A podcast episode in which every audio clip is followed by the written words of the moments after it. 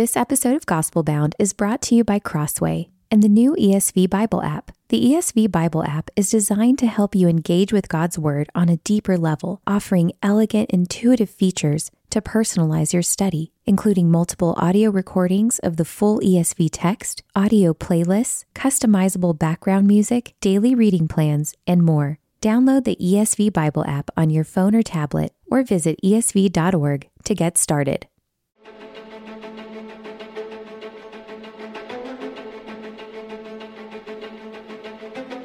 Welcome to Gospel Bound, a podcast from the Gospel Coalition for those searching for resolute hope in an anxious age. I'm your host, Colin Hansen, and each week I'm joined by insightful guests to talk about their written work and how the gospel applies to all of life. Together, we keep looking until we see God working. Wherever you're listening, welcome. I'm glad you're here for today's conversation. Tom Nelson believes with every fabric of his being that the local church, as God ordained it, is the hope of the world. I mean, he's devoted more than 30 years of pastoral ministry to this glorious cause, but he's worried about the pastoral vocation. In his new book, The Flourishing Pastor Recovering the Lost Art of Shepherd Leadership, published by IVP, Nelson observes a dripping irony. Though surrounded by many people, pastors are often intensely lonely and socially isolated. They work with the things of God, but are tempted by the seduction of accomplishment at the expense of intimacy with God. Shepherd leaders, according to Nelson, are forged on the anvil of obscurity and refined in the crucible of visibility.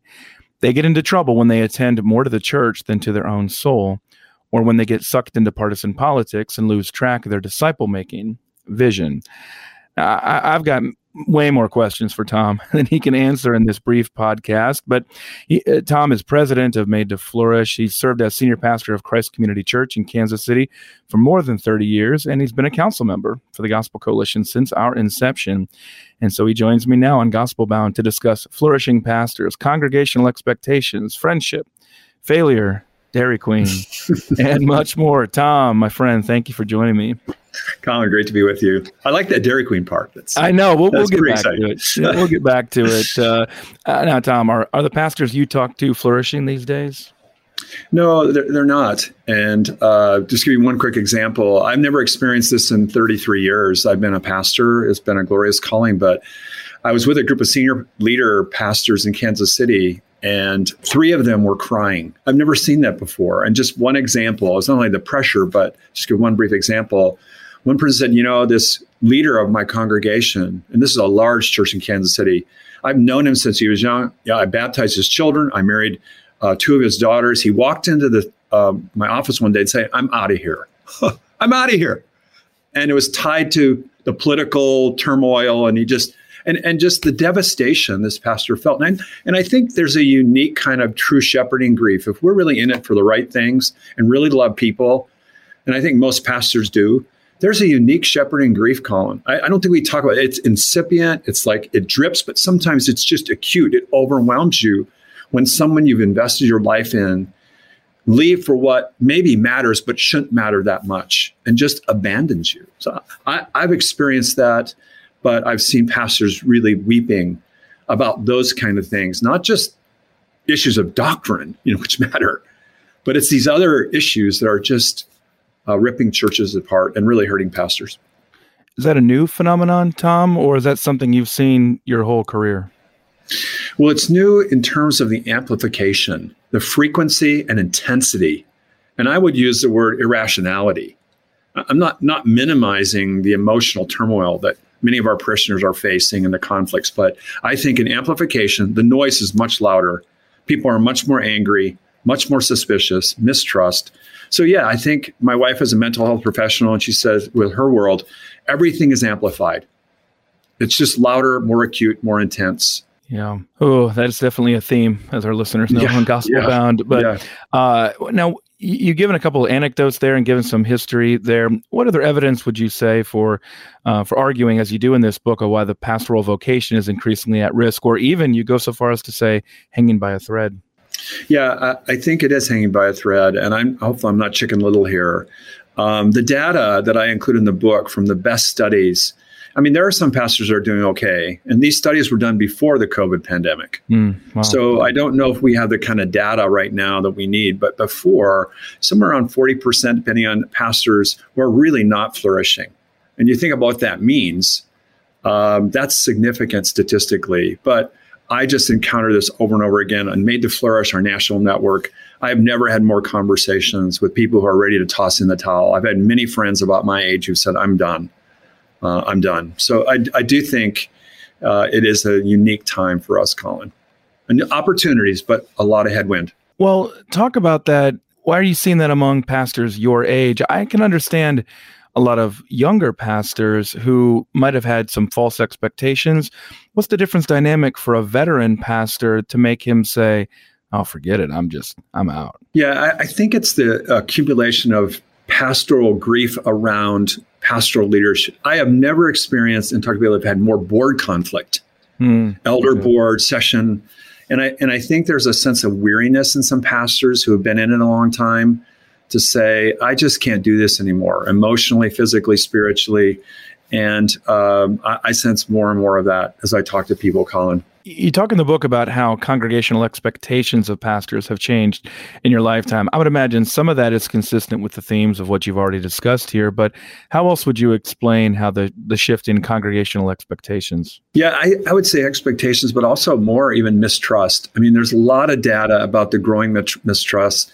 David Brooks talks a lot about that among neighbors and friends. And yes, there are expectations, but I think there's a growing mistrust of motive uh, a growing mistrust of integrity. And I think the pandemic has just only amplified that, Colin. I sense greater suspicion uh, among people that I have some other motive, that I'm involved with CRT or I'm involved in some political uh, piece or I'm, in, I'm too much a social justice warrior or not enough. So I think that's the sense of tribalism. You talk a lot about that, but I experienced that at a level I've never experienced it. And I think underlying that, say, lastly, is uh, 30 years ago, and I've you know I've been around a while, but when I started in a pastoral role, the question I had for most people in a modern assumption was, why is there God? Like, give me more intellectual ballast. I mean, I, the Bible I wrestle with, but like, is you know what is how can I know there's God? You know, God is real and Jesus is real.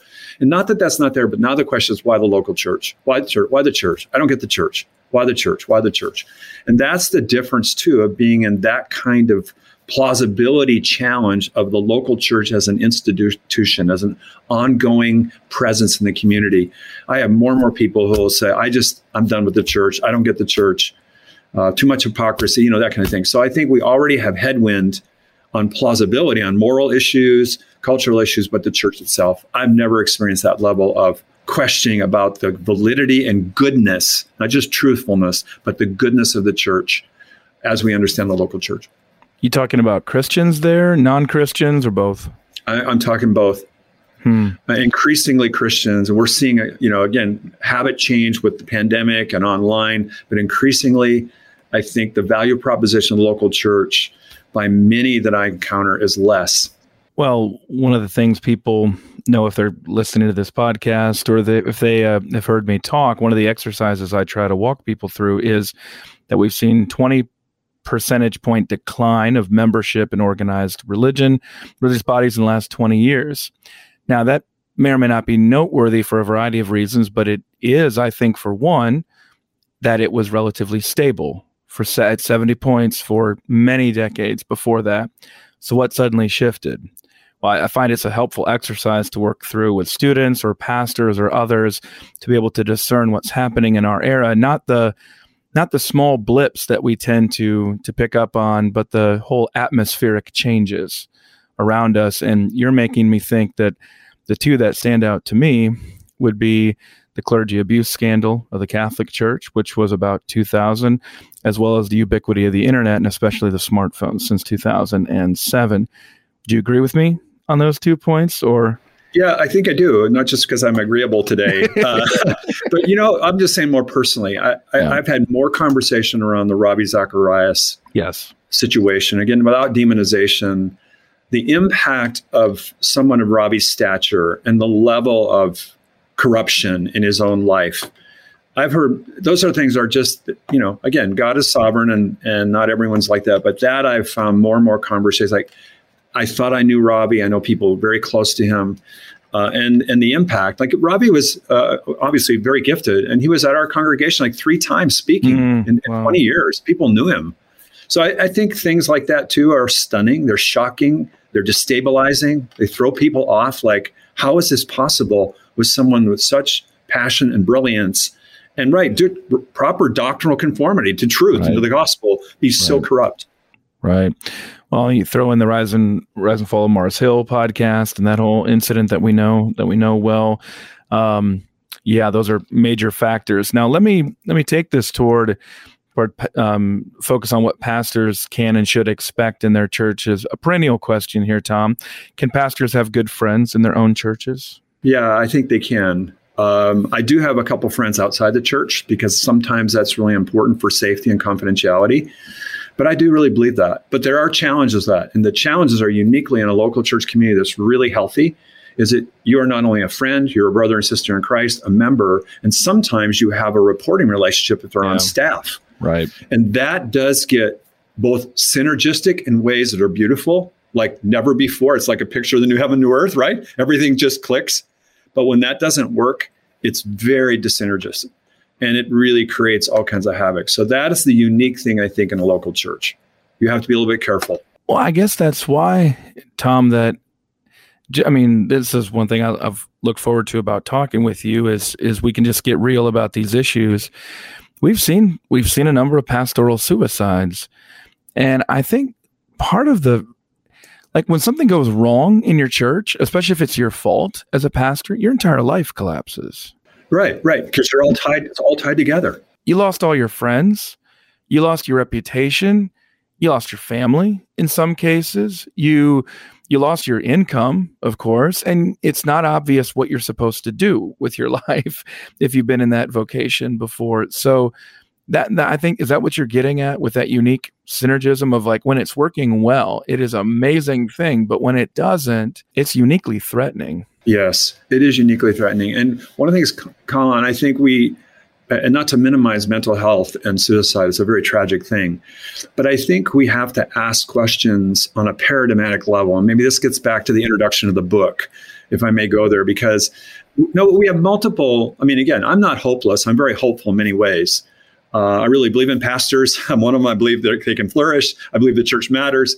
But in the in the book I began critiquing, and again I hope with humility and honesty, some of the paradigms that tend to inform us that actually deform us. And I, and I list three of them. I'm just saying I think it's I think it's not just sanctification, spiritual formation. It is that, but I think it's the paradigms which frame our imagination of our place in the world as pastors. And I highlight three of them, and I think they're both really toxic or can be. One one is the celebrity pastor. I'm just saying that the celebrity paradigm is so perilous, uh, and we can press in if we want. But I mean, you, don't have to be in a big pond. Yeah, you don't have to be a big pond to be a big frog. I mean, big frogs are everywhere. So the celebrity dynamic, and again, the internet is profoundly, as Mars Hill talked about, right? That podcast. But the the celebrity dynamic, the Lone Ranger, is just perilous, and it's just all over the church. Um, and, and I get the visionary, and I may be a little more contrarian than we can talk about, but the visionary, there's peril of being too much of a visionary. But I think I think there are paradigms that we have to really think through biblically and theologically and historically, and and adjust our paradigmatic understanding of our calling. I know I've had to. We'll keep going back and forth with some of the diagnosis and also the construction here. Uh, that your your book is just one of the best I've read uh, recently on pastoral ministry. So thank you for that. Now you planted a church. And um, I've rarely seen a story like yours of planting through to this tremendous growth and you still be able to lead there. And of course, it never happens without a transition of your vision into shared plurality of leadership. How did you do that? Well, apart from the grace of God, everything, but I, but I, but I do believe from the very beginning we we had a culture of shared leadership. So I, I do think I nourished that. And when you when you're a young pastor, you have mixed motives. I mean, I guess we all do. Uh, but I but I think God brought really great, gifted, thoughtful, humble people by my side. Um, and I think that's been, if you want to say, the human secret sauce to longevity, to health, is that we have been very generative here, and we've been trying to nurture humility. And I would say you know, I have worked hard not to be the visionary. When people come into Christ community, and I don't always do this anymore, but I always used to tell them, like, there's no visionary here. Jesus is the visionary, and the kingdom of the gospel of the kingdom, and the kingdom is our vision, right? This is the life God has for us now and forever. And that's the vision we cast, not this next great culture future we're going to be 5000 by 10000 you know that's the kind of stuff that's really dangerous. So i just i don't think i think jesus and, and the word of god and the vision of the kingdom and the gospel and its profound transformation of all life has been the vision we continually cast. And then we've tried really hard to share leadership and be generative of younger leaders and not build it around one voice. Hmm. we've done our best there that we could do yeah, you can be a great leader, but not the center of everything.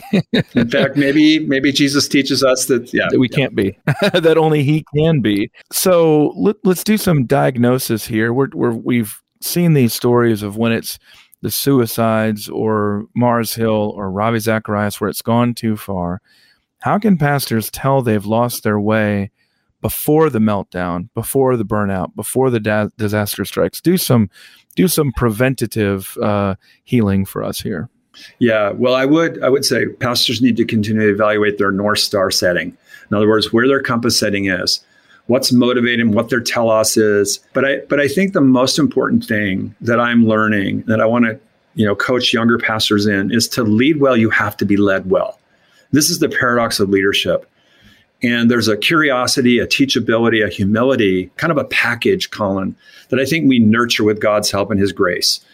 That we are learning from everyone around us.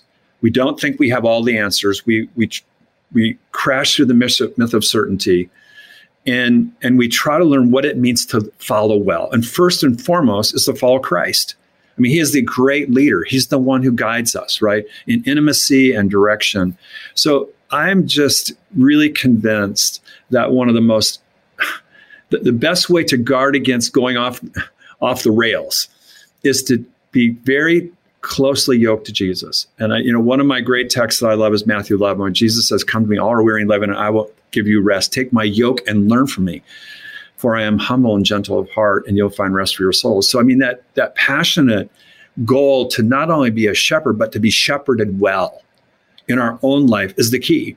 And I, I say in the book that, you know, sheep get lost, but shepherds do too, as you alluded to. And there are many ways we can get lost, of course distraction, certain kinds of uh, compromise, idolatry.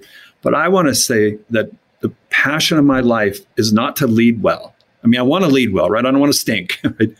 I want to honor Christ, but I want to follow well. And that is from cradle to grave and following Jesus first in his word, but following others learning from others. You know, we have a residency program here, and I learn a ton from these young pastors.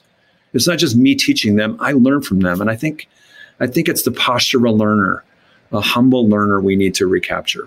This episode of Gospel Bound is brought to you by Crossway and Tony Reinke's new book, God, Technology, and the Christian Life. Many Christians remain perplexed about modern technology, but what does God think about it? In this book, Reinke uses the Bible to dismantle 12 common myths Christians believe about technology in this age of human innovation. Pick up a copy wherever books are sold, or visit crossway.org/plus to find out how you can get 30% off and a free copy of the ebook. Hmm. I love that, Tom. We're talking with Tom Nelson here about the flourishing pastor, recovering the lost art of shepherd leadership. Um, this was something I've I've spent a lot of time thinking about. Tom, um, would you trust a pastor who hasn't failed at some big point in life? I think I could trust that person, but I'm not sure I'd want to follow them in the right way. And the reason, I mean, failure is one of our greatest teacher. Now, I mean, there can be such egregious failure we can we can't fully recover. I don't think some of our influence anyway. But I would say that most of us look at Peter. I mean, look at in Scripture, but um, in my own life, God's greatest glory, my greatest influence, and my greatest connection to others has been a result of my failure. Classic example, Colin, is about 20 years ago. I realized I was committing pastoral malpractice in the sense that I wasn't discipling people for the majority of their life. I was so much concerned how well I did on Sunday rather than how well God's people were equipped for Monday. Now, for me, that was a big aha, like I had this shift. But out of my failure, we've talked about that. Books have come, made to flourish, come to try to help us have more whole life discipleship. But as my own failure, that I had to confess to my congregation, not the sin of immorality or financial malfeasance, but it was really not equipping them for where God had called them on Monday. So that's just an example of my own life. I never expected it, but my own failure, God has used, I think, to bring glory to Him and to build His church. It is something that I've seen a lot. I've seen it in my own life. Um, a succession of failures at different points have been precisely and failures. I, that's just some some ways for me a gloss on just describing the disclosure of my sin, uh, starting to myself, uh, sin that was so obvious to other people, but not to myself. I, I it's been what consistently God has used um, to be able to help me. Let's talk about some of the formal training. You and I have been involved um, together in uh, different ways with seminary uh, training over the years. If if you're running a seminary, Tom, which is something I'd love to see you do someday, but if you ran a seminary, how would you change the curriculum? Uh, would you add more classes on leadership and organizational change, some classes on economics and vocation, or maybe you just require everybody to apprentice at Dairy Queen. I'm not. Well, I will say, in my early years, we kid about that. I'm a Minnesota kid, and uh, I learned more about serving people and how Christ can form us in our workplace and dealing with people in those eight years and any time in my leadership. They formed me. So it's just, again, I, I learned a lot. I'm grateful for those years.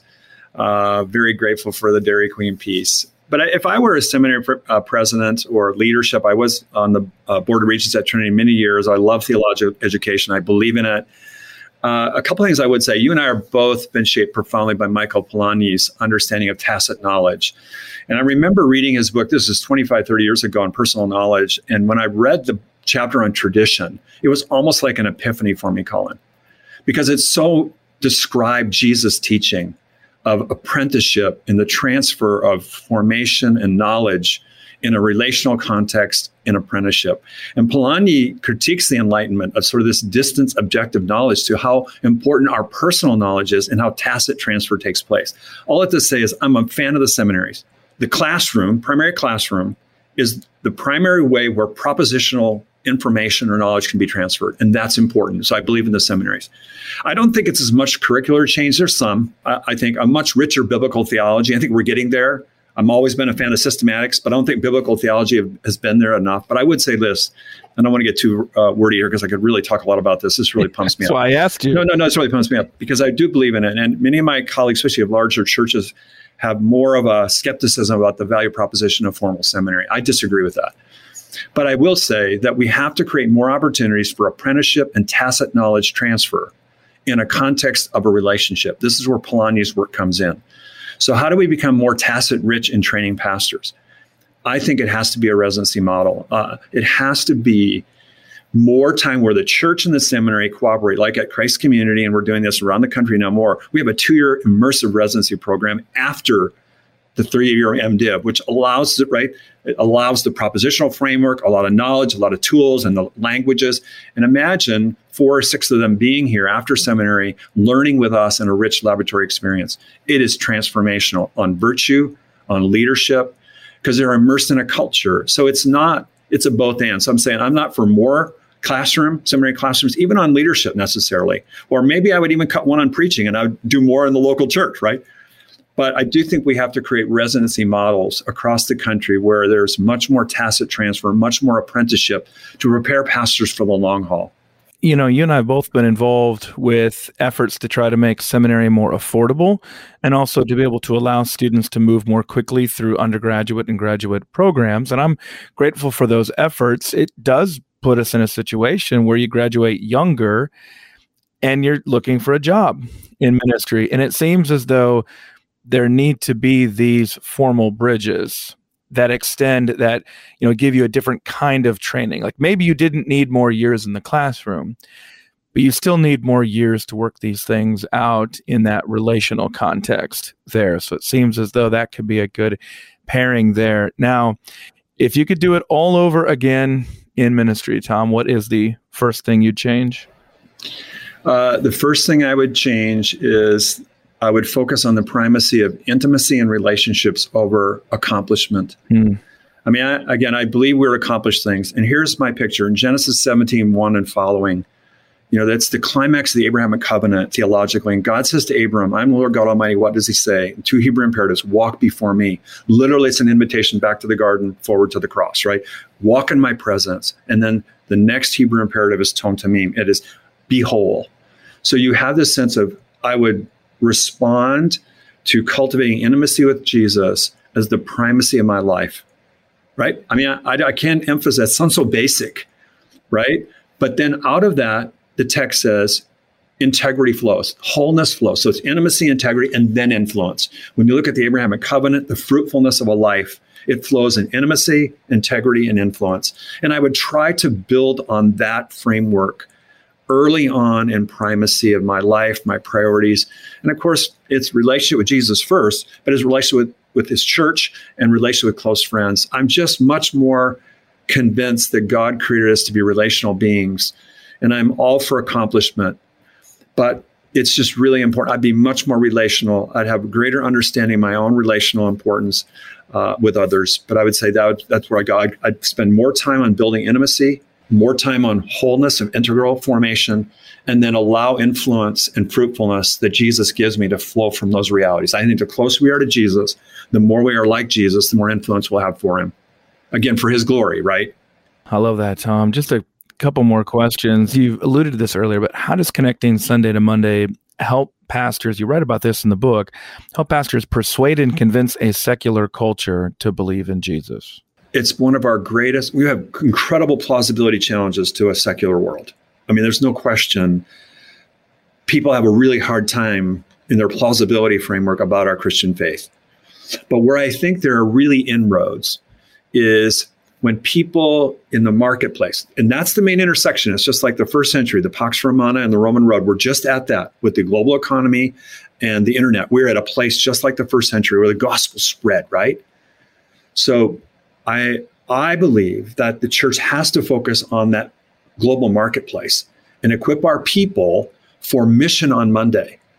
And it's in that place of gospel presence gospel proclamation, spiritual formation in that workplace, the ethics, loving our neighbor. It's that place where many people who have never encountered Jesus, never understood the gospel, never would walk through a church, have the opportunity to see the Christian faith in a coherent way and how it profoundly transforms ethics, how it transforms relationships, and how it brings meaning to their work. I'm a real Frankl fan. I think you know that. But I really believe we're meaning seeking creatures. And Frankl said we find meaning. He's, he knows Torah, right? And the relationships we have, the work we do, and the suffering we encounter. All three of those have a profound plausibility structure in our Monday morning work. And the vast majority of our congregation is touching the globe on Monday through their paid and unpaid work. So I'm just really passionate about not only the gospel mission there, but that's where people are going to see I believe, in incarnational ways, as well as hear the proposition of the gospel, that's where most people are going to encounter Jesus moving forward. And we have got to focus on, and it makes the most sense that the gospel profoundly shapes and speaks into how God designed them. I get pretty animated about that too. I mean, that's just so important. It's one reason we've always, I've just always enjoyed working with you, Tom. And, and for people who want to see more of that worked out. I mean, of course, encourage them to check out Tom's other work, but also this is part of why the Gospel Coalition exists. It's right there in our theological vision of ministry from 2007. I got just one more question before a final three with Tom Nelson, talking about the flourishing pastor, recovering the lost art of shepherd leadership. Uh, Tom, how do you measure success as a pastor? You know, the idea I would say we use the metaphor con of scorecard. We all have scorecards. Sometimes they're formalized in our reviews most of the time, they're informalized in the expectations of those around us and our own heart. So we all have a scorecard. This is a this, and again, I think that scorecard is faulty for many of us.